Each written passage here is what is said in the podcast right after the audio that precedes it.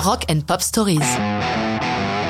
Travis, Why Does It Always Rain on Me, 1999.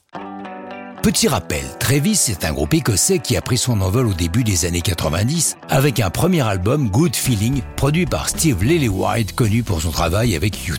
Le disque est porté par un tube All I Want to Do Is Rock dont je vous ai déjà parlé.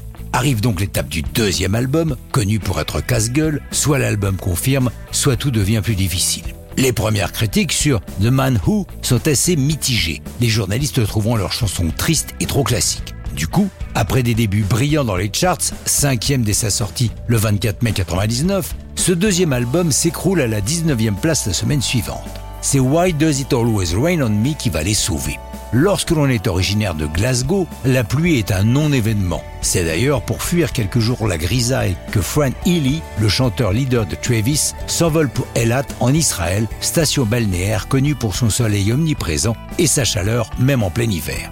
Oui, mais à peine installé dans le taxi qui l'emmène à l'hôtel, la pluie se met à tomber et elle dure quasiment toute la semaine jusqu'à son départ. Il y a de quoi rager, non? L'avantage, lorsque l'on est artiste, est qu'il va profiter de cette situation paradoxale pour écrire une chanson avec cette phrase comme point de départ Why does it always rain on me?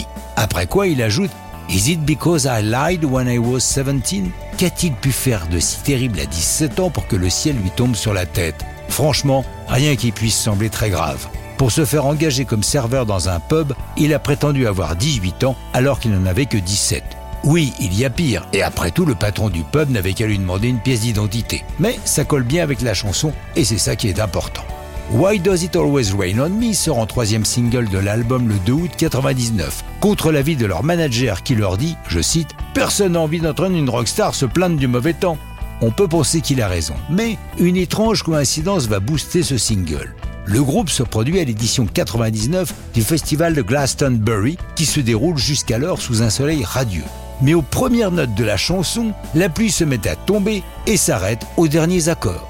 Ce petit événement devant des milliers de spectateurs fait le buzz. On en parle dans les journaux et à la télé. Ça fait monter la chanson dans les hits, faisant mécaniquement grimper l'album The Man Who jusqu'à la première place du hit britannique. Mieux, le succès traverse l'Atlantique et la musique du Royaume-Uni fait un retour en force aux États-Unis, le succès de Travis ouvrant la porte à des groupes comme Coldplay, mais ça, c'est une autre histoire de rock'n'roll.